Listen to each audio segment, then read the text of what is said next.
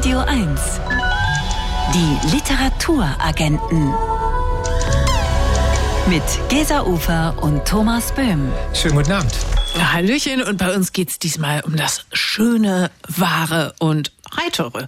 Gabriele von Arnim spricht mit uns über ihr neues Buch Der Trost der Schönheit und der Schriftsteller und Kolumnist Axel Hacke, der hat einen Versuch über die Heiterkeit in schwierigen Zeiten geschrieben, eine echte Tiefenbohrung, aber sonst wäre es nicht Axel Hacke. Das Buch ist natürlich auch sehr heiter, stellen wir Ihnen gleich vor. Ich habe Gedanken, die wenn ich sie verwirklichen und lebendig machen könnte, den Sternen ein neues Licht, der Welt eine neue Schönheit und den Herzen der Menschen größere Liebe bringen könnten. Dieses Zitat des portugiesischen Dichters Fernando Pessoa hat die Autorin und Literaturkritikerin Gabriele von Arnim ihrem Buch Der Trost der Schönheit als Motto vorangestellt. Ihr Buch ist eine Suche nach der Schönheit im eigenen Leben, im eigenen Herzen, in einer aufgewühlten Welt, in der Literatur. Und wir unterhalten uns jetzt mit Gabriele von Arnim darüber, wo und wie sie die Schönheit gefunden hat. Schönen guten Abend, Gabriele von Arnim. Guten Abend. Ich habe gestern Abend den neuen wunderschönen Film von Aris Karusmaki gesehen, ein Liebesfilm. Und während das Liebespaar zueinander findet, laufen im Radio ständig Nachrichten über den Krieg in der Ukraine. Während Sie, Gabriele von Ani, mit der Arbeit an Ihrem Buch begannen, hörten Sie auch mit einmal die Nachrichten vom Ausbruch des Krieges. Wollten Sie trotzdem gerade deshalb ein Buch über die Schönheit schreiben? Oder wie sehen Sie die Schönheit im Angesichts all des Schreckens, der uns umgibt? Naja, das war natürlich die große Frage, ähm, dass ich da gesessen habe, als der Krieg ausbrach. Ich meine, es gab ja die Schrecken auch schon vorher. Es gab ja Schrecken aus der ganzen Welt und immer wieder. Aber plötzlich war der Krieg da und der war so nah und der war nebenan und der war plötzlich so viel bildhafter in unser aller Köpfe, denke ich, als so vieles vorher, woran wir uns schon fast ein bisschen gewöhnt hatten. Dann saß ich da und schrieb über Schönheit und dann dachte ich, ja, genau wie Sie gesagt haben, darf ich das eigentlich? Mhm. Man hatte dann so das Gefühl, nicht nur nach Gesprächen mit Freunden, sondern auch aus der eigenen Seelennot heraus, wenn Sie so wollen, ich vielleicht gerade jetzt über Schönheit schreiben will und darf, weil es klingt jetzt ein bisschen komisch, aber ich glaube tatsächlich, dass wir so einen Energiekosmos haben, also die Welt ein Energiekosmos ist und dass man dass man gerade jetzt, wenn der Schrecken und Krieg und Gewalt und Hass und Mord so groß sind, auch anderes in diese Welt hineinatmen muss. Und ja. dass man gerade in dieser Zeit Schönheit versuchen muss zu gestalten, wahrzunehmen. Für mich ist Schönheit ja auch wirklich eine Schule der Wahrnehmung. Ähm, und zu teilen mit anderen, um daraus dann die eigene Kraft wieder zu schöpfen. Für mich ist daraus wirklich entstanden ein, ein Mantra, das ich mir auch immer wieder sage, weil ich natürlich mich immer wieder auch vor mir selbst versuche zu rechtfertigen, wenn ich mich mit Schönheit beschäftige. Und das Mantra heißt, ich will auf Zerstörung nicht mit Selbstzerstörung antworten. Mhm. Es ist interessant, weil das wirklich auch eins zu eins in dieselbe Kerbe schlägt wie Axel Hacke mit seinem neuen Buch über Heiterkeit, über das wir gleich hier auch in der Sendung noch sprechen werden. Was mich noch interessiert, Sie schreiben gleich zu Beginn Ihres Buches, wenn ich Schönheit sehe, höre, lese, spüre, dann glaube ich an die Möglichkeit, an, an Wege, an Räume, an Purzelbäume. Warum eigentlich Purzelbäume? Naja, weil Purzelbäume ist so was Fröhliches. Und Purzelbäume ist etwas, was ich sowieso nicht könnte, weil ich irgendwie alt und steif und, und schmerzgeplagt bin. Insofern ist Purzelbäume für mich auch etwas, was so sehr lebendig ist. Und für mich hat ja sowieso Schönheit sehr viel mit Lebendigkeit zu tun. Mhm. Also ich sehe nicht so sehr die ästhetische Schönheit. Ich könnte Schönheit auch überhaupt nicht definieren, so pauschal, sondern oder ich müsste drei Tage lang über Schönheit reden, weil es so viele verschiedene Definitionen gibt. Aber für mich ist Schönheit wirklich ähm, auch ein Weg, den ich ja gegangen bin aus einer irgendwie ähm, eher kühlen, kargen Kindheit in die Lebendigkeit. Und dann kann man, glaube ich, erst Schönheit wirklich empfinden, die eigene Schönheit oder die, was man selbst als schön empfindet. Sie haben es gesagt, Ihre Kindheit und Jugend war geprägt durch einen Satz, der im Buch immer wieder fällt. Der Satz lautet, bloß nichts fühlen. Für Ihren Vater war Disziplin das Wichtigste. Alles andere war Verweichlichung, bloß nichts fühlen. Wie hat dieser Satz Ihren Zugang zur Schönheit geprägt, versperrt? Naja, erstmal natürlich versperrt, weil das war ein Satz, der, der so nicht gefallen ist, aber der gelebt wurde. Und der gefallen ist von einer Frau, die ich mal gefragt habe, wie das eigentlich war in dieser Nachkriegs-, Nach-Nazi-Zeit. Und da hat sie gesagt, naja, was uns jetzt alle prägt, ist dieses, ist dieses Diktum bloß nichts fühlen. Denn wir haben zu viel gefühlt. Wir haben in diesem Lustrausch für Hitler uns, ähm, uns irgendwie, dem haben wir uns hingegeben, mhm. was der exilierte Schriftsteller Hans Saal ja immer den, den kollektiven Orgasmus der Deutschen genannt hat. Mhm. Und deswegen war dieses bloß nichts fühlen eine Antwort darauf, aber natürlich viel, die auch auf fruchtbaren Boden in Deutschland, wo ja immer Gefühle schon mit einem gewissen Argwohn betrachtet wurden. Und so bin ich mit diesem Diktum aufgewachsen und dadurch konnte man natürlich Schönheit gar nicht wahrnehmen, denn wenn man innerlich so so verpanzert ist, mhm. wenn man, ähm, dann sieht man nicht richtig, dann nimmt man nicht wahr, dann hört man nicht richtig, dann ähm, läuft man an unglaublich vielem vorbei, was einem vielleicht sonst hätte Trost spenden können. Sie schreiben, und das sagen Sie auch gerade selbst, das äh, Purzelbäume schlagen macht äh, mehr und mehr Schwierigkeiten. Das Altwerden ist durchaus ein Thema in Ihrem Buch. Eigentlich verbinden wir ja mit Schönheit oft oder vielleicht auch viel zu oft die Jugend. Macht das Alter möglicherweise empfänglicher für die Schönheit? Das kann sein, dass man einfach sozusagen an, mit an der Jugend an vielem vorbeiläuft, weil zu vieles man erlebt. Ich genieße ja auch, sagen wir jetzt, die September-Sonne mehr als die im Juli weil ich weiß, mh, hm, bald ist es vorbei mit dem Sommer. So ist es auch mit dem Alter. Ich glaube, dass ich jetzt sehr viel bewusster Dinge wahrnehme, weil ich ja nicht weiß, wie lange ich sie noch wahrnehmen kann. Und ähm, insofern spielt Alter natürlich bei allem eine große Rolle, auch bei der bei der Empfindsamkeit und bei der Empfindung für Schönheit, aber eben auch für das für das Weltgeschehen. Deswegen ist für mich das ja auch immer so ein bisschen eine Verteidigung meiner kleinen eigenen Wirklichkeit gegen die Weltwirklichkeit, wenn ich mich mit Schönheit beschäftige. Mhm. Ihr Buch, das haben Sie schon gesagt, ist keine systematische Abhandlung über die Schönheit, was das Schöne sei. Darüber wurde ja seitens der Philosophie viel nachgedacht. Sie zitieren philosophische Schriften äh, und bereichern wohlmöglich die Philosophiegeschichte um einen Ausdruck. Bisher kannten wir ja die Aufforderung Carpe Diem, nutze den Tag. In Ihrem Buch findet sich die Wendung Carpe Momentum, also nutze den Moment. Ist ja. der Moment die Zeiteinheit der Schönheit? Der Moment ist die Zeiteinheit der Lebendigkeit. Und da, wie gesagt, Lebendigkeit und Schönheit sehr zusammengehören, könnte man es vielleicht tatsächlich auch auf die Schönheit ausweiten. Also es geht ja immer um Wahrnehmung der Schönheit. Es geht ja nicht um die Schönheit an sich, die wir nicht definieren können. Und dieses Carpe Momentum ist einfach entstanden in einer Zeit, in der es ähm, schwierig war in meinem Leben und ich dachte, ach, so einen ganzen Tag genießen. Ich meine, das ist wirklich ein bisschen übertrieben, sich das, als sich das erhoffen zu dürfen. Mhm. Und da habe ich das Carpe Momentum für mich erfunden und habe gesagt, dieser eine Moment, das bringt schon so viel, das bringt schon Kraft und Kraftquellen habe ich in der Zeit sehr gebraucht. Mhm. Und so ist das dann entstanden und bei mir geblieben. Gabriele von Arnim, dürfen wir Sie noch als Kollegin, als Literaturkritikerin fragen, was war der schönste Moment, den Sie zuletzt beim Lesen hatten? Also das schönste Buch, glaube ich, was ich in letzter Zeit gelesen habe, war von Claire Keegan, Kleine Dinge, die zählen. Das ist ein so dichtes, so wunderbar geschriebenes, so klug, le so lebensnahes und menschennahes Buch.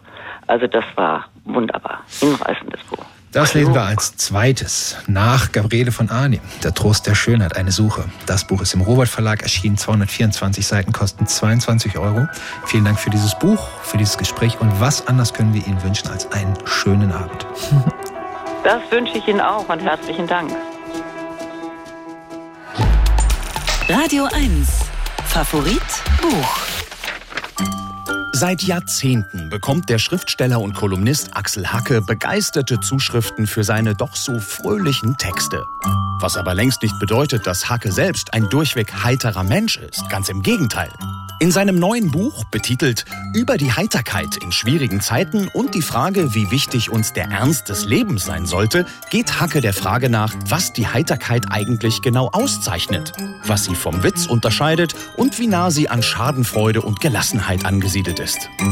Warum es sich lohnt, die Heiterkeit wirklich ernst zu nehmen, fragen wir jetzt Axel Hacke selbst bei den Literaturagenten auf Radio 1. Hallo, schönen guten Abend, Axel Hacke. Ja, guten Abend. Hallo. Guten Abend. Guten Abend. Müssen wir uns Axel Hacke eigentlich als heiteren Menschen vorstellen? Nein, ne, müssen sie überhaupt nicht. Also, aber äh, es ist schwierig. Also ich versuche natürlich ein heiterer Mensch zu sein, aber es gelingt mir nicht immer. Es gelingt mir am besten beim Schreiben. Aber im Alltag ist es natürlich oft so, dass man missgelaunt ist, missmutig und ähm, da, das habe ich mich gefragt, wie kann ich das eigentlich übertragen? Wie kann ich aus meinen eigenen heiteren Texten das in meinen Alltag hineinbringen? Ja, das ist sozusagen der Ansatz des Buches. Wie haben Sie sich denn überhaupt einem so riesengroßen Thema wie der Heiterkeit genähert? Wo war Ihr Ausgangspunkt? Naja, der Ausgangspunkt war in meinem eigenen Leben. Ich habe äh, in den vergangenen Jahren ein paar nicht so tolle Dinge erlebt. Äh, es gab schwere Unfälle in der Familie, auch Todesfälle, Krankheiten, alles Mögliche. Corona war da natürlich. Und ich habe mich dann irgendwie gefragt, wie kann ich das eigentlich machen, dass ich äh, dass ich nicht schwermütig werde dabei, sondern dass mir das Leben trotzdem noch Freude macht, dass es, äh, dass es leicht bleibt, dass ich den Dingen gelassen gegenübertreten kann. Also all diese Fragen äh, haben sich gestellt und da ist dieser Begriff Heiterkeit irgendwann vor mir aufgetaucht. Wir lernen bei Ihnen, dass die Heiterkeit sich eklatant vom Witz oder vom Witzigsein unterscheidet. Ich fand hochinteressant, wie Sie herleiten, dass die Zeichnungen von Saint-Pé, von also diesem französischen Schöpfer des kleinen Nick, äh, ja auf eindrückliche Weise klar macht, was für Sie Heiterkeit bedeutet. Vielleicht können Sie uns nochmal schildern, inwiefern. Ja, wenn man die, die Bilder von Saint-Pé anschaut, dann sieht man ja immer relativ kleine Menschen in einem relativ großen Raum. Es ist viel Platz um diese, äh, um diese Leute herum, die irgendwas machen, die hängen ihren Gedanken nach, die gehen spazieren, die blicken wie irgendwie aufs Meer hinaus oder lesen einen Brief, den sie gerade geöffnet haben. Die Kinder spielen und sind in ihrem Spiel versunken. Menschen legen sich Passioncen oder irgend sowas und ähm, man hat das Gefühl äh, einer Rührung. Man sieht das, man sieht das an und ich bin da immer sehr berührt von diesen kleinen Leuten in dem großen Raum und dieser große Raum ist nie nie bedrohlich, sondern der ist immer irgendwie voller Hoffnung und Möglichkeiten und und eigentlich sieht man da sich selbst und äh, und man man man sieht irgendwie, was man vielleicht hätte machen müssen im Leben, ähm, um um ein bisschen heiterer zu sein eigentlich. Also es ist ein, ein ganz unmittelbares Gefühl, das sich beim Betrachten dieser Bilder einstellt. Und diesem Gefühl bin ich dann irgendwie nachgegangen. Ein anderer brillanter Gewährsmann in Sachen Heiterkeit, das ist für Sie Loriot. Axel Hacke, wo sehen Sie Loriots große Leistung? Ja, sehen Sie mal, wenn Sie, wenn, äh, in, in in, wenn es um den Begriff Heiterkeit geht, dann geht es ja nicht, wie Sie schon sagten, um Witze erzählen, um lustig sein, um sich zu betrinken oder so. Also nicht um ein Ausweichen vor dem Ernst des Lebens, sondern eigentlich darum, sich dem Ernst des Lebens auf eine bestimmte Art zu stellen. Und wenn Sie an die Sketche von Loriot denken, dann, dann sehen Sie ja eigentlich zutiefst traurige Menschen, die sich nicht mal mehr über ein Frühstücksei verständigen können, ohne irgendwie an äh, Mordgedanken, auf Mordgedanken zu kommen. Es sind ja eigentlich, da hätte man Tragödien drüber schreiben können, schlimme Dinge. Genau das hat Loriot aber nicht gemacht. Er hat das von der anderen Seite betrachtet. Er hat das, er hat das Witzige, das absolut Komische daran gesehen. Und genau darum geht es, wenn es um diesen Begriff Heiterkeit geht, nämlich, dass man, dass man sich das eigene Leben mal aus einem anderen Blickwinkel anschaut und nicht nur das äh, Deprimierende daran sieht, wenn immer es da ist, sondern dass man, äh, dass man sieht, was daran auch einfach komisch ist. Und das hat Loriot eben auf eine absolut äh, meisterhafte Weise gemacht. Von Loriot stammt auch dieses wunderschöne Zitat, die Deutschen nehmen den Humor nicht so ernst. Warum sollten sie das aber tun? Was macht Humor, was macht Heiterkeit mit einer Gesellschaft? man muss das ja wollen. Also man, das ist ja eine Entscheidung, die man treffen muss. Das, das kommt ja nicht von selber. Also es gibt so ein berühmtes äh, Zitat von Seneca, äh, das irgendwie heißt, die Menschen leben nicht so, wie sie eigentlich wollen, sondern wie sie halt mal angefangen haben. Also sie geben sich eigentlich nicht richtig Mühe mit ihrem eigenen Leben. Sie, sie denken nicht genug darüber nach. Sie, sie überlegen nicht, wie will ich eigentlich sein? Wie will ich eigentlich leben? Sondern äh, sie leben so dahin. Und, und das ist, äh, das ist was ganz Entscheidendes, ja, dass man, äh, und das hat Loriot gemeint, dass man, äh, dass man die Heiterkeit schon einfach wichtig nehmen muss, ja, ähm, und dass man, dass man sagen muss, ich, ich will das in meinem Leben haben, ja. Mhm. Ein sehr spannender Gedanke, den wir bei Ihnen finden. Jesus hat nie gelacht. Warum nur? Das weiß ich nicht. Also ich weiß erstens mal sowieso nicht, ob er, ob er wirklich nie gelacht hat. Ähm, das ist ja so eine Behauptung der Kirche im Mittelalter gewesen. Äh, der ganze Roman von Umberto Eco im Namen der Rose äh, dreht sich ja darum, dass das Lachen von der Kirche verboten worden war. Das war ein großes mhm. Thema im Mittelalter. Der Mensch soll nicht lachen. Äh, erstens, weil angeblich Jesus nicht gelacht hat. Zweitens, äh, weil, weil das Lachen natürlich die, die Macht der Kirche erschütterte. Äh, und, und darum geht's darum geht's ja auch beim Lachen. Die, das Lachen ist etwas, was äh, was sozusagen machtfeindlich ist, ja, oder machtfeindlich sein kann. Und das hat die Kirche im Mittelalter gesehen und deswegen war das Lachen speziell gerade den Mönchen zum Beispiel streng verboten. Warum das Lachen aber in keiner Weise synonym zu setzen ist mit der Heiterkeit, das erfahren wir in dem Buch über die Heiterkeit in schwierigen Zeiten und die Frage, wie wichtig uns der Ernst des Lebens sein sollte. Axel Hacke, wir sprechen gleich weiter nach folgender Musik. The Walk on the Wild Side. Und nach wie vor in der Leitung ist Axel Hacke und wir sprechen über sein neues, sein großartiges Buch über die Heiterkeit in schwierigen Zeiten und die Frage, wie wichtig uns der Ernst des Lebens sein sollte. Axel Hacke, wir haben gerade über das Lachen gesprochen und da ist auch hochinteressant, was Sie herausgefunden haben, was der französische Philosoph Henri Bergson über das Lachen sagt. Auch er kommt zu, sagen wir mal, zwiespältigen Ergebnissen, wenn er das Lachen als soziale Praxis beschreibt. Lachen, das ist in gewisser Weise für ihn auch immer ein gewisses Auslachen. Wer oder was wird da ausgelacht? Ja, der Henri Bergson hat einen berühmten Essay geschrieben, Le Rire, das Lachen. Und da hat er das analysiert. Warum lachen wir eigentlich? Worüber lachen wir? Und äh, Lachen ist tatsächlich ja sehr, sehr oft und fast immer irgendwie ein Auslachen. Man lacht über jemand anderen. Äh, und er hat dabei festgestellt, dass, dass es nicht äh, heißt, dass wir dass wir über die gesamte Person sozusagen lachen, sondern wir lachen über einen bestimmten Aspekt dieser Person, äh, der sozusagen sozial unerwünscht ist. Deswegen heißen äh, die berühmten Molière-Komödien der Geizige oder der eingebildete Kranke. Also man, man lacht über, über die, die Hypochondrie da oder man lacht äh, über, den, über den Geiz. Man lacht nicht über die ganze Person, sondern man lacht aus, dass es, dass da eine Eigenschaft gibt, die man in der Gesellschaft eigentlich nicht will. Äh, eine gewisse, ja, eine gewisse Steifheit auch immer, so hat er das beschrieben, etwas, etwas Unbewegliches, äh, dass, dass das Lachen sozusagen aus der Gesellschaft auch weglachen will. Ja, das, das, das will man nicht haben. Und das ist, äh, das ist ein ganz wichtiger Aspekt des Lachens. Ja.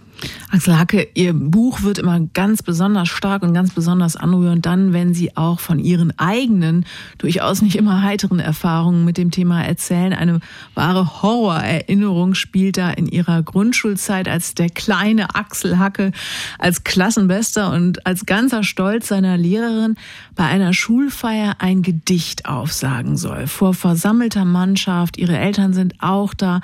Was geschieht dann? Das war entsetzlich. Ich hatte dieses Gedicht also zu Hause gepaukt und ich konnte das auswendig. Äh, ich wusste das alles. Ich stellte mich als klein, weiß ich, sieben oder acht Jahre alt, stellte ich mich da auf die Bühne, sah da unten in der ersten Reihe meine Lehrerin, äh, meine Eltern und diese 150 Leute, die jetzt auf dieses Gedicht warten. Mir fiel kein einziges Wort dieses Gedicht mehr ein, sodass die Lehrerin mir von unten das äh, hoch soufflieren musste und mir jede einzelne Zeile davon einsagte und die Leute lachten sich natürlich kaputt, ja. Und das war genau das, was Bergson mit dem Auslachen gemeint hat. Die Leute lachten ja nicht über mich, kleinen Kerl da, sondern die lachten über den kleinen Streber, den sie da vor sich sahen. Ja, das ist ja keine sozial erwünschte Person. Und sie lachten vielleicht auch ein bisschen die Lehrerin, über die Lehrerin, die sich da wichtig machen wollte mit, ähm, mit, mit diesem kleinen Kerl da, der alles weiß angeblich. Und, und das Schreckliche war für mich natürlich trotzdem, da auf der Bühne zu stehen, ausgelacht zu werden und vor allem da unten die Gesichter äh, meiner, meiner Lehrerin und meiner Eltern zu sehen, die, die so nichts Aufmunterndes äh, im Blick hatten, nichts äh, Stolzes irgendwie, sondern sowas wahnsinnig Angstvolles und hoffentlich blamiert der Junge sich nicht, nur hoffentlich blamiert der uns nicht. Das war noch viel wichtiger. Mhm. Das Gegenteil äh, davon könnte man ja als Heiterkeit beschreiben? Heiterkeit ist ja, Sie haben vorhin schon von Seneca gesprochen, Heiterkeit ist ja auch eine Geisteshaltung. Und das Adjektiv, was dann oft in Zusammenhang äh, mit der Heiterkeit fällt, ist gelassene Heiterkeit. Ähm, inwieweit hängen Gelassenheit und Heiterkeit zusammen? Naja, ich glaube, wenn man heiter ist, dann ist man äh, automatisch äh, gelassen. Also Epikur, der antike Philosoph, der hat immer von dieser, von der Atraxia, von der heiteren Gemütsruhe, der Gemütsstille gesprochen, dass man sich nicht ähm, mitreißen lässt von, von jedem Gefühl, das von außen an einen herangetragen wird, sondern dass man dass man in sich ruht. Und dieses in sich ruhen setzt natürlich eine gewisse Distanz äh, zur Welt und vor allem auch zu sich selbst voraus. Man, man muss auch sich selbst ab und zu mal ein Blick, bisschen von außen sehen. Das ist schon auch was hat mit einer täglichen Übung zu tun. Ja, also, also die Heiterkeit fällt in gewisser Weise wirklich nicht vom Himmel. Das machen Sie ganz klar. Sie ist durchaus auch ein ganzes Stück Arbeit. Ähm, mit Lach-Yoga kommt man da nicht ans Ziel. Das beschreiben Sie auch sehr, sehr schön in einem Selbstversuch. Wozu raten Sie dann? Also das Schwere einfach wegdrücken, das ist es definitiv auch nicht, sondern also wie nimmt man die Heiterkeit ernst genug? Also erstmal ist es eine Entscheidung, wie ich schon gesagt habe, man muss das wollen. Zweitens, man sollte nicht Rezepte erwarten, dass einem irgendwie jemand sagt, erstens, zweitens, drittens, so musst du es machen, dann ist es so, sondern es hat schon was mit, also es hat was mit der Distanz, äh, mit dem Zurücktreten äh, vom Leben auch zu tun, mit dem, mit dem An Neuanschauen des Lebens aus einer anderen Perspektive. Die Heiterkeit ist viel eher äh, als Lachen, hat sie was mit Lächeln zu tun. Äh, mit dem Lächeln über die Welt, auch über sich selbst, mit, mit Freundlichkeit, mit dem Hinnehmen von Ereignissen, nicht immer alles beeinflussen wollen, sondern die Dinge einfach auch mal anschauen. Ich habe das beschrieben anhand eines Spaziergangs über eine Bergwiese, ja, wo ich die ganzen Regenwürmer und die Bienen und die Schmetterlinge einfach mal angeschaut habe und so, da kommt man zu so einer gewissen Selbstvergessenheit. Ja, man mhm. vergisst einfach das eigene Leben ein bisschen, weil man sich anderes Leben anschaut und das das hat was, das hat viel damit zu tun, ja. Wenn Sie sich selbstvergessen anderes Leben anschauen möchten, dann empfehlen wir Axel Hackes über die Heiterkeit in schwierigen Zeiten und die Frage, wie wichtig uns der Ernst des Lebens sein sollte. Das Buch ist bei Dumont erschienen, 224 Seiten, kosten 20 Euro und wir sagen mit einem Lächeln. Vielen Dank für das Gespräch, Axel Hacke. Vielen Dank. Danke, ich danke auch. Ciao. Tschüss. Und es gibt auch ein von Axel Hacke eingelesenes Hörbuch. Ein großer, großer Spaß. Die MP3-CD mit etwa über fünf Stunden Laufzeit ist im Audioverlag erschienen und kostet knapp 17 Euro. Die Literaturagenten. Wirkungstreffer. Ein Buch, das mich umgehauen hat. Lyudmila Ulitskaya ist eine der bekanntesten Schriftstellerinnen Russlands und eine engagierte Gegnerin Putins. Kurz nach dem russischen Überfall auf die Ukraine ist die über 80-Jährige ins Exil nach Berlin ausgereist. Seitdem lebt und schreibt sie hier und vor kurzem war sie zu Gast in der Landesvertretung Schleswig-Holstein. Dort haben wir Lyudmila Ulitskaya gefragt, welches Buch sie denn eigentlich jemals umgehauen hat. Это мое первое прочтение ja, das war der äh, spanische Klassiker Don Quixote. Äh, das habe ich gelesen, da war ich noch im Schulalter. Ich hatte gerade lesen gelernt. Das hat mich zutiefst beeindruckt, dieses Buch. Und äh, seitdem lese ich es auch öfter mal immer wieder. In den Kinderbüchern, die man sowjetischen Kindern zu lesen gab, da ging es um Pioniere, Komsomolzen und den Aufbau des Kommunismus. Und dieses Buch war eines, das äh, plötzlich einen Zusammenhang mit der Weltliteratur herstellte. Und das habe ich als Kind damals schon sehr stark gespürt. Also ich muss so sechs, sieben Jahre alt gewesen sein. Ich hatte gerade lesen gelernt. Das war das erste Erwachsenenbuch, das ich las. Wie viel ich davon verstanden habe, da würde ich mich heute nicht für verbürgen. Aber ich weiß, dass ich tief beeindruckt war.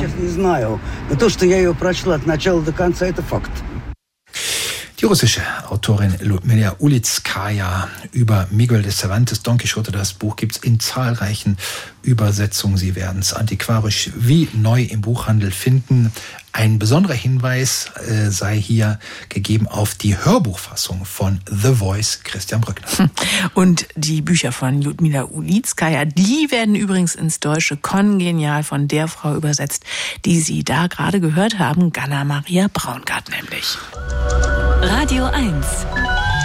Die Literaturagenten.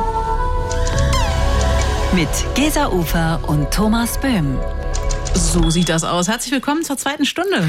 Hier gibt's gleich Kostproben aus unserem Radio 1 Gedichtband des Monats. Der stammt von Arlo Parks und heißt Die magische Grenze. Vorher geht's auch um das Überschreiten einer magischen Grenze im Roman von Wolf Haas. Da geht's um einen Anruf im Jenseits.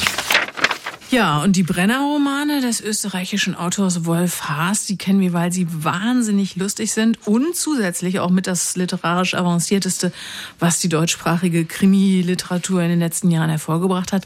Aber Wolf Haas hat auch ganz andere Romane geschrieben, äh, Romane, die überhaupt nichts Krimihaftes hatten, aber trotzdem super komisch waren, erzählerisch außerdem brillant, zum Beispiel Das Wetter vor 15 Jahren, eine Liebesgeschichte, die erzählt wird als ein Interview zwischen einer Literaturkritikerin und einer Figur namens Wolf Haas.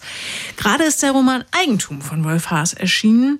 Bisher, so heißt es, das persönlichste Buch von Wolf Haas. Und im Gespräch mit meinem Literaturkritikkollegen wollen wir doch mal herausfinden, ob dem wirklich so ist. Thomas, du hast das gelesen. Worum geht es überhaupt? Um den Tod der Mutter von Wolf Haas. Die war 95 Jahre alt. Er besucht sie die schwer demenzkrank ist, regelmäßig im Altersheim. Und eines Tages bittet sie ihn, er möge ihre Eltern wo die jetzt sind, das wisse sie nicht. Sie wisse nicht, wie das da heißt.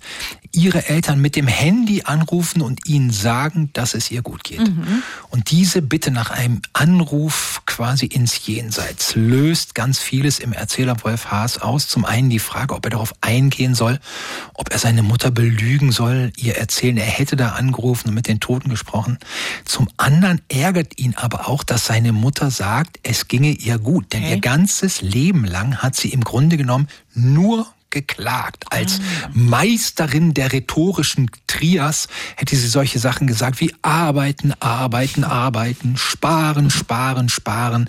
Hätte die Menschen um sich herum, die Leute, wie mhm. sie immer sagt, nicht leiden können, hätte ihren Lebenstraum, eine Eigentumswohnung, da auch das eine Anspielung auf den Titel, nicht verwirklichen können, weil die Inflation ihr Erspartes immer entwertet hat, was übrigens schon dem Großvater bei der Inflation 1923 passiert ist. Das alles steigt immer in ihm auf und er schreibt es nieder im Wettlauf mit dem Tod. Die Mutter hat nämlich nur noch zwei Tage zu leben und er will sich mit einem schnellen Text, der wie es heißt, davon lebt, dass er mit dem Tod um die Wette rennt und es keine Zeit für Formulierung oder Selbstzensur gibt, will sich also mit einem so schnellen Text von den lebenslangen Klagen befreien, von diesen Zombie-Erinnerungen, wie er zeigt, von dem früheren Leben seiner Mutter, von zusammengereimten, das es darin gab, von zusammengelogenen, zusammengetrösteten, von all dem befreien. Aber ich frage mich, äh, gelingt ihm das? Also, denn du, du zählst das ja alles gerade auf. Das mhm. heißt ja, er schreibt ja ein Buch darüber. In dem kommt all das ja offensichtlich ja. wiederum doch auch vor. Also mhm. bewahrt er es ja doch auch wieder auf.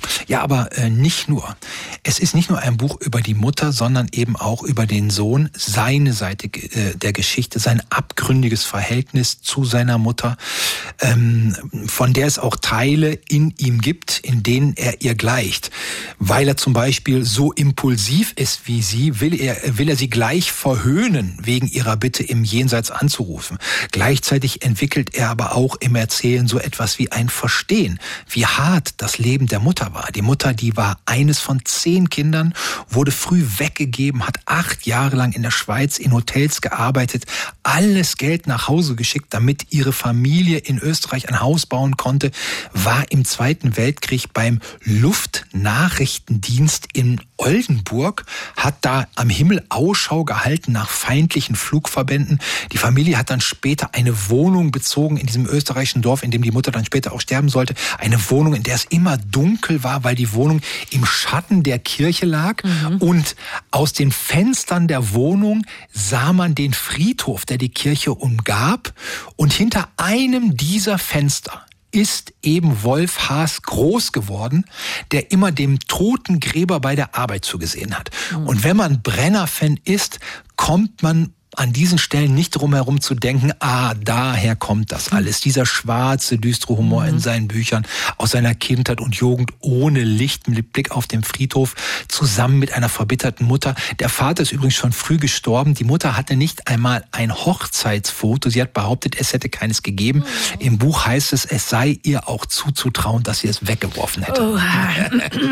Ja, jetzt hast du gerade schon die, die Brenner-Romane genannt und auch eben doch wirklich diesen düsteren Humor ich muss dir ehrlich sagen, das, was du jetzt hier gerade schilderst, das klingt aber wirklich jetzt überhaupt nicht nach Humor. Ist das in irgendeiner Weise äh, lustig?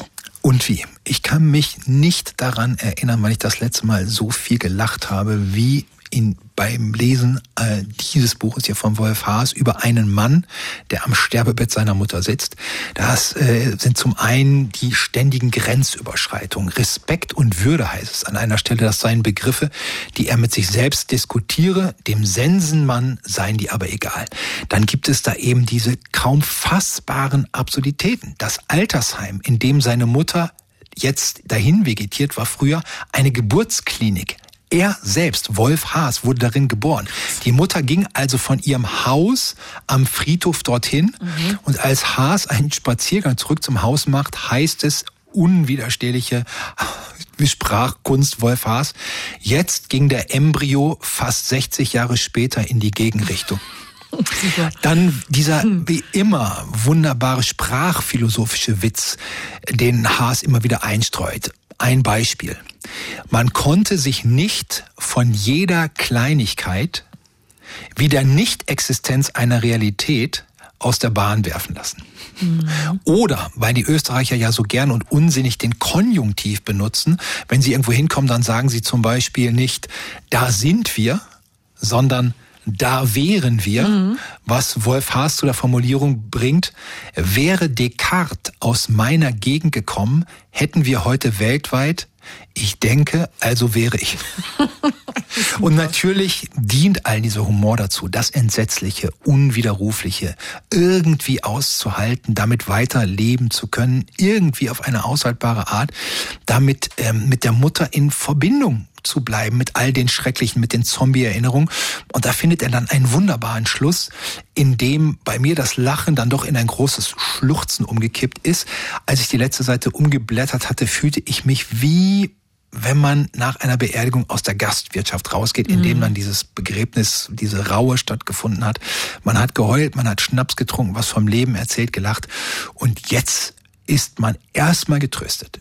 Erstmal. Oh, okay, also ganz großes Kino offenbar. Wolf Haas Eigentum erschienen im Hansa Verlag 157 Seiten, kosten 22 Euro. Radio 1, reine Poesie, der Gedichtband des Monats. Und das ist im September Arlo Parks, Die magische Grenze. Eine Kritikerin des Missy-Magazin nannte das Buch der englischen Musikerin eine gefühlvolle Erkundung von persönlichen Grenzen, der Magie und der Schmerzen des Erwachsenwerdens. Wir hören daraus jetzt das Gedicht Der erste Tod, gelesen von Kerstin Lehmstedt. Der erste Tod. Erinnerst du dich an den See? Von Tauben umstürmt lernten wir schwach zu sein. Wir sprachen über alles. Den ersten Tod, seine rote Glut, das Sandelholz, Zusammenbrüche in der Dusche, die Wiedergutmachungsversuche. Es war schrecklich. Wir waren unsicher und nicht spirituell. Du fingst an zu horten, trugst die Verwüstung wie Erdbeerrosa als Ballung.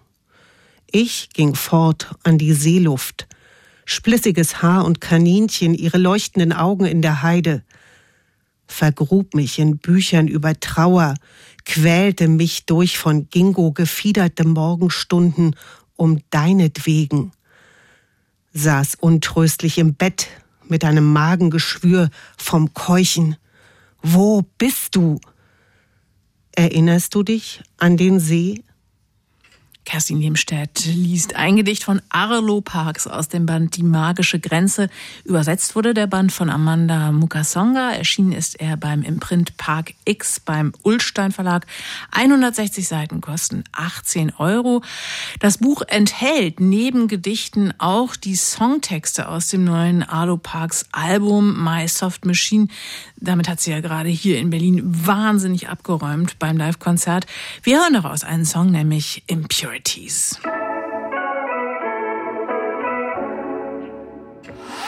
Radio 1. Die Literaturagenten. Autoren sind auch nur Leser. Flori ist schwul. Und das ist ein echtes Problem in einem bayerischen Dorf Anfang der 80er Jahre. Also bricht Flori aus, lässt die Provinz hinter sich und stürzt sich in das wilde Partyleben der Großstadt München.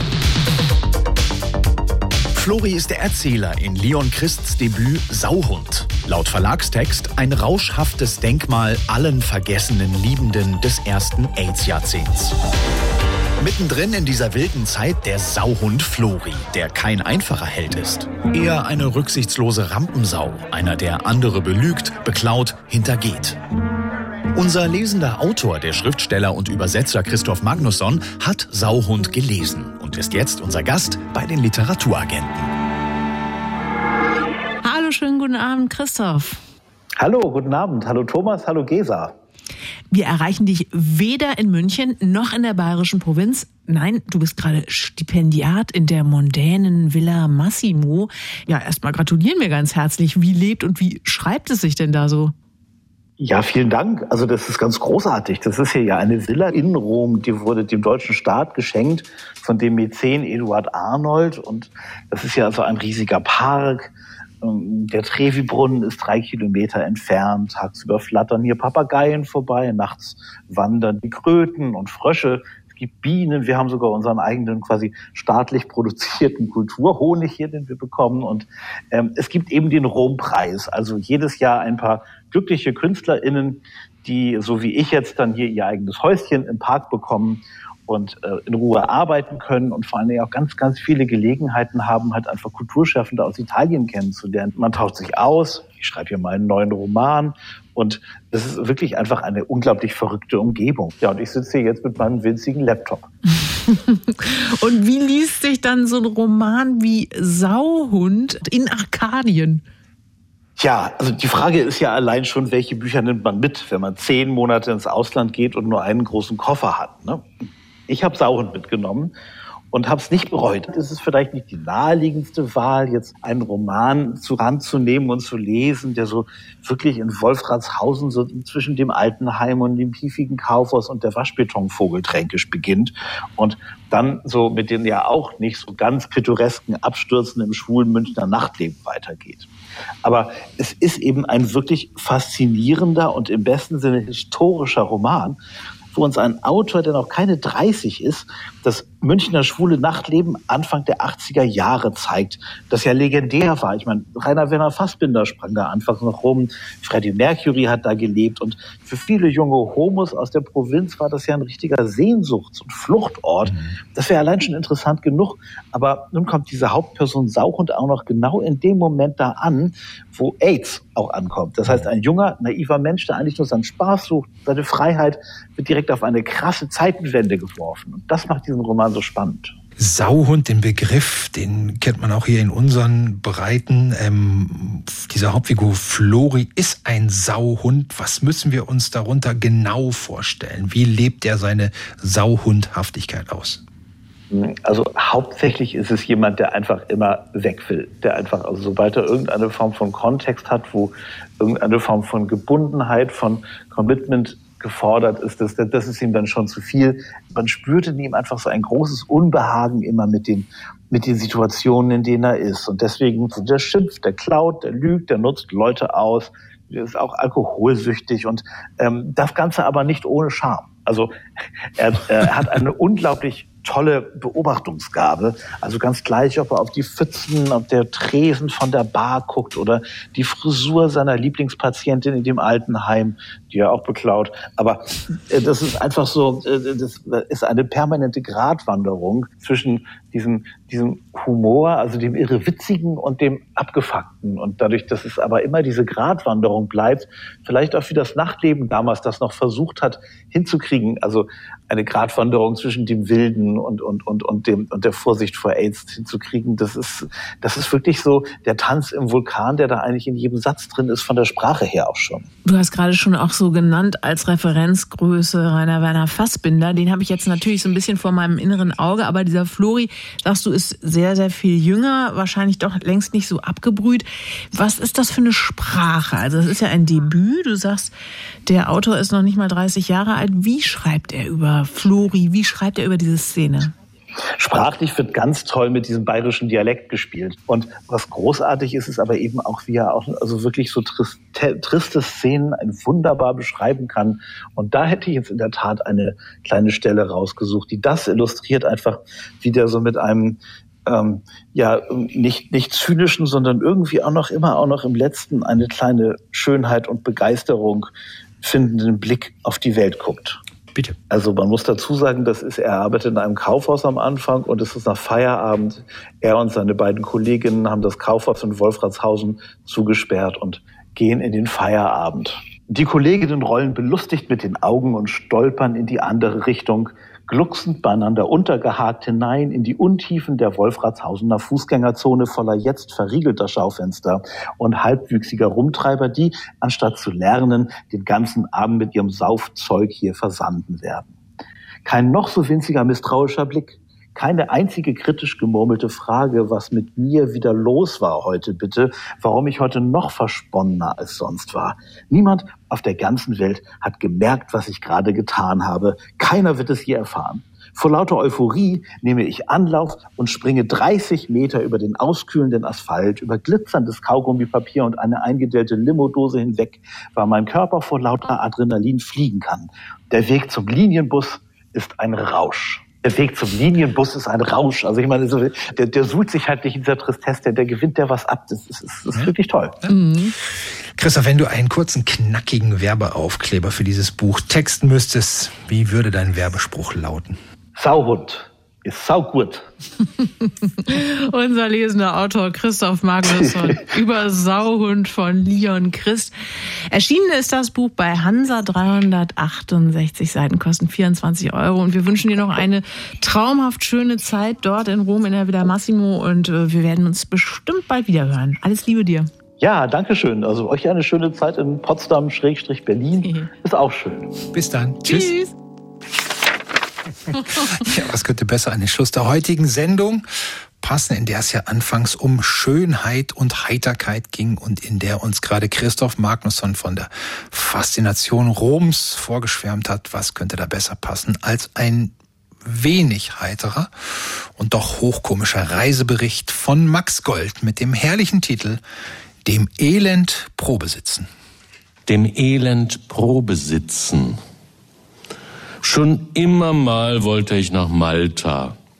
Obwohl mir von aller Welt stets versichert worden war, dass diese Insel dichter bebaut wäre als das Ruhrgebiet, vor allem mit sich machtvoll erhebenden, einander jedoch qualvoll ähnelnden Kirchen, dass es kaum etwas anderes zu essen gäbe als Pommes frites und verkohlten englischen Toast mit Butter, die einem bereits zum Tagesauftakt in die Hemdsärmel rinnt, und dass man zumindest außerhalb der Strandsaison nicht viel mehr anstellen könne als mit uralten, daher allerdings immerhin legendären gelben Bussen von einer Regenschauer heimgesuchten Kleinstadt in die nächste, der vorigen nicht nur in puncto Wetter sehr ähnelnden zu fahren unwillig, mich von schnödem, defetistischen Globetrotter-Geunker in meiner Silvesterplanung beirren zu lassen, flog ich letzten Endes einfach hin und ich muss schon sagen, so ganz Unrecht hatten die Warnenden nicht. Sieht man vom Detail mit der Butter mal ab.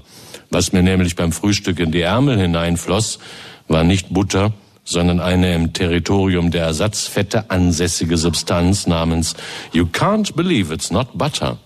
Hätte mich das in die Laune eines überkritischen Verbrauchers versetzen sollen? Hätte es mich überdies stören sollen, dass schon am ersten Morgen eine Scheibe Mortadella unter unserem Tisch lag?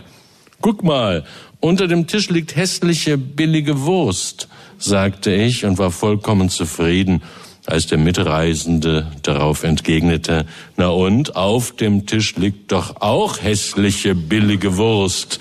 Und guter Mann, die essen wir jetzt.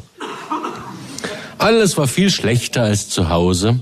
Dennoch fragten wir uns in keinem Moment, warum wir uns das antaten.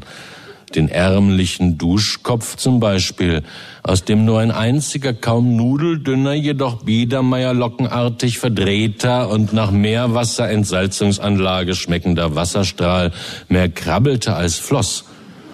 Sich so zu reinigen ist namentlich für den ein straffes, vielfädiges, beregnet werden gewohnten Kaltduscher kein Vergnügen, insbesondere wenn er sich dabei strapaziös zur Seite biegen muss, um zu vermeiden, dass der angepilzte Duschvorhang sich haftend und saugend seines Oberarms bemächtigt. Das Wichtigste in einem Badezimmer fehlte wieder einmal ganz, nämlich Platz, um seine mitgebrachten Fläschchen und Tuben in altbewährter Ordnung aufzustellen, weswegen sie in enger Formation auf dem Toilettenspülkasten zu arrangieren waren, und so geschickt man das auch meisterte, bei einer Betätigung des Spülknopfes klackerte alles auf den von fremder Leute Unterbauchbehaarung berieselten Boden. Egal, die Sachen aufgelesen und ohne Murren neu platziert. Keine Klage auch über das schmale, altmodisch gerüstete Bett, die Decken nicht bezogen, stattdessen mit den bei den Bewohnern unseres Kulturraums recht unbeliebten britischen Lappen unterlegt, den man des Morgens zu Wurstform verstrampelt zwischen den Beinen vorfindet, wobei es in einer Schrecksekunde festzustellen gilt, dass man sich während der letzten Stunden an jene alte, geblümte Tagesdecke gekuschelt haben muss, auf der wohl schon der eine oder andere verarmte englische Landadelige verblutet sein mag. Max Gold mit einem Auszug aus seiner CD Eine Nonne kauft eine Nutte einen Duden. Die CD enthält 13 Texte von Max Gold aus den Jahren 1991 bis 2005. Sie ist erschienen bei Hörbuch Hamburg und als Download für ungefähr 14 Euro zu haben. Texte aus seiner gesamten Schaffenszeit wird Max Gold heute in fünf Wochen vorstellen bei seiner Lesung am 29.10. im großen Sendesaal. Das dürfen Sie sich sich nicht entgehen lassen. Und es gibt sogar noch Tickets für diese Lesung an allen bekannten Vorverkaufsstellen. Das waren die Literaturagenten am letzten September Sonntag des Jahres 2023. Was klingt aus der heutigen Sendung in der Nachgesa? Also wenn du das auch schon so formulierst, der letzte. Ja. Also ich denke da wirklich gerade an dieses, äh, wie ich fand, sehr, sehr schöne Zitat von Gabriele von Arnim, die ja dieses Buch geschrieben hat über den Trost der mhm. Schönheit und die so schön beschrieben hat, dass man im Alter vielleicht nochmal ganz anders über Schönheit nachdenkt. Ja. Und ich fand sehr, sehr, sehr, ja, überzeugend, was sie gesagt hat, dass ihr beispielsweise diese Sonne jetzt im Herbst, die ja irgendwie doch sehr angezählt ist, mhm. weitaus schöner vorkommt oder besonders schön und vielleicht nochmal anders als die junge, frische Sonne im Frühling. Insofern, wir sind eigentlich auch total schön, weil wir ja jetzt auch angezählt sind. Ne?